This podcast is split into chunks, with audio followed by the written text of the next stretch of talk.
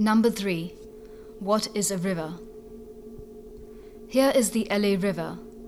You have probably heard of plans for its restoration, but you would be right to wonder restore to what? 100 years ago, the river was like this. In the hot summer months, it dried through a trickle. In the rainy winter season, it flooded and roamed across the flat basin that holds most of LA today. Each year's floods carved a slightly different river channel. The winter floodwater brought rich alluvial deposits to the soil, making it the damp, fertile stuff that grew LA's orchards. This floodwater also seeped into the soil, creating a rich habitat and filling our underground basins with water reserves. Annual floods, however, also brought destruction. In the late 1930s, two factors combined to generate the political will necessary to create the concrete lined river you see today. One, a historic flood that killed more than 100 people. And two, an active public works program bent on creating jobs. Channelization removed the risk of flood by creating a single path for the river. Angelenos can now safely build nearly to the edge of this flood control channel. But channelization is not without its drawbacks.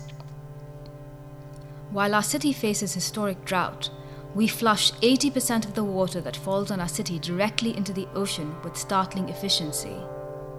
This concrete channel forces us to rely heavily on expensive, distant, and hard to replenish water sources.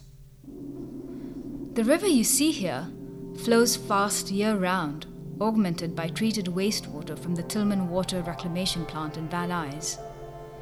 Because of that flow, the fish in the river, bass, catfish, and carp, are not the fish that once swam here, but curiously, like those you'd find in the southeast of the United States, where rivers are similarly wet and rapid. We might fantasize about native steelhead returning to the LA River, but it would have to be a very different river for that to happen. Take away the concrete banks and reroute the flow from our water treatment plants, and the river might once again resemble its historic self seasonal and wild.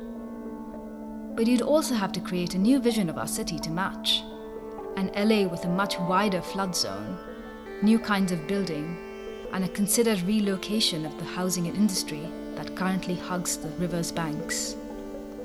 The current plans for restoration might lead to something like the opposite of that vision. There will be restored river access, but not a restored hydrological system.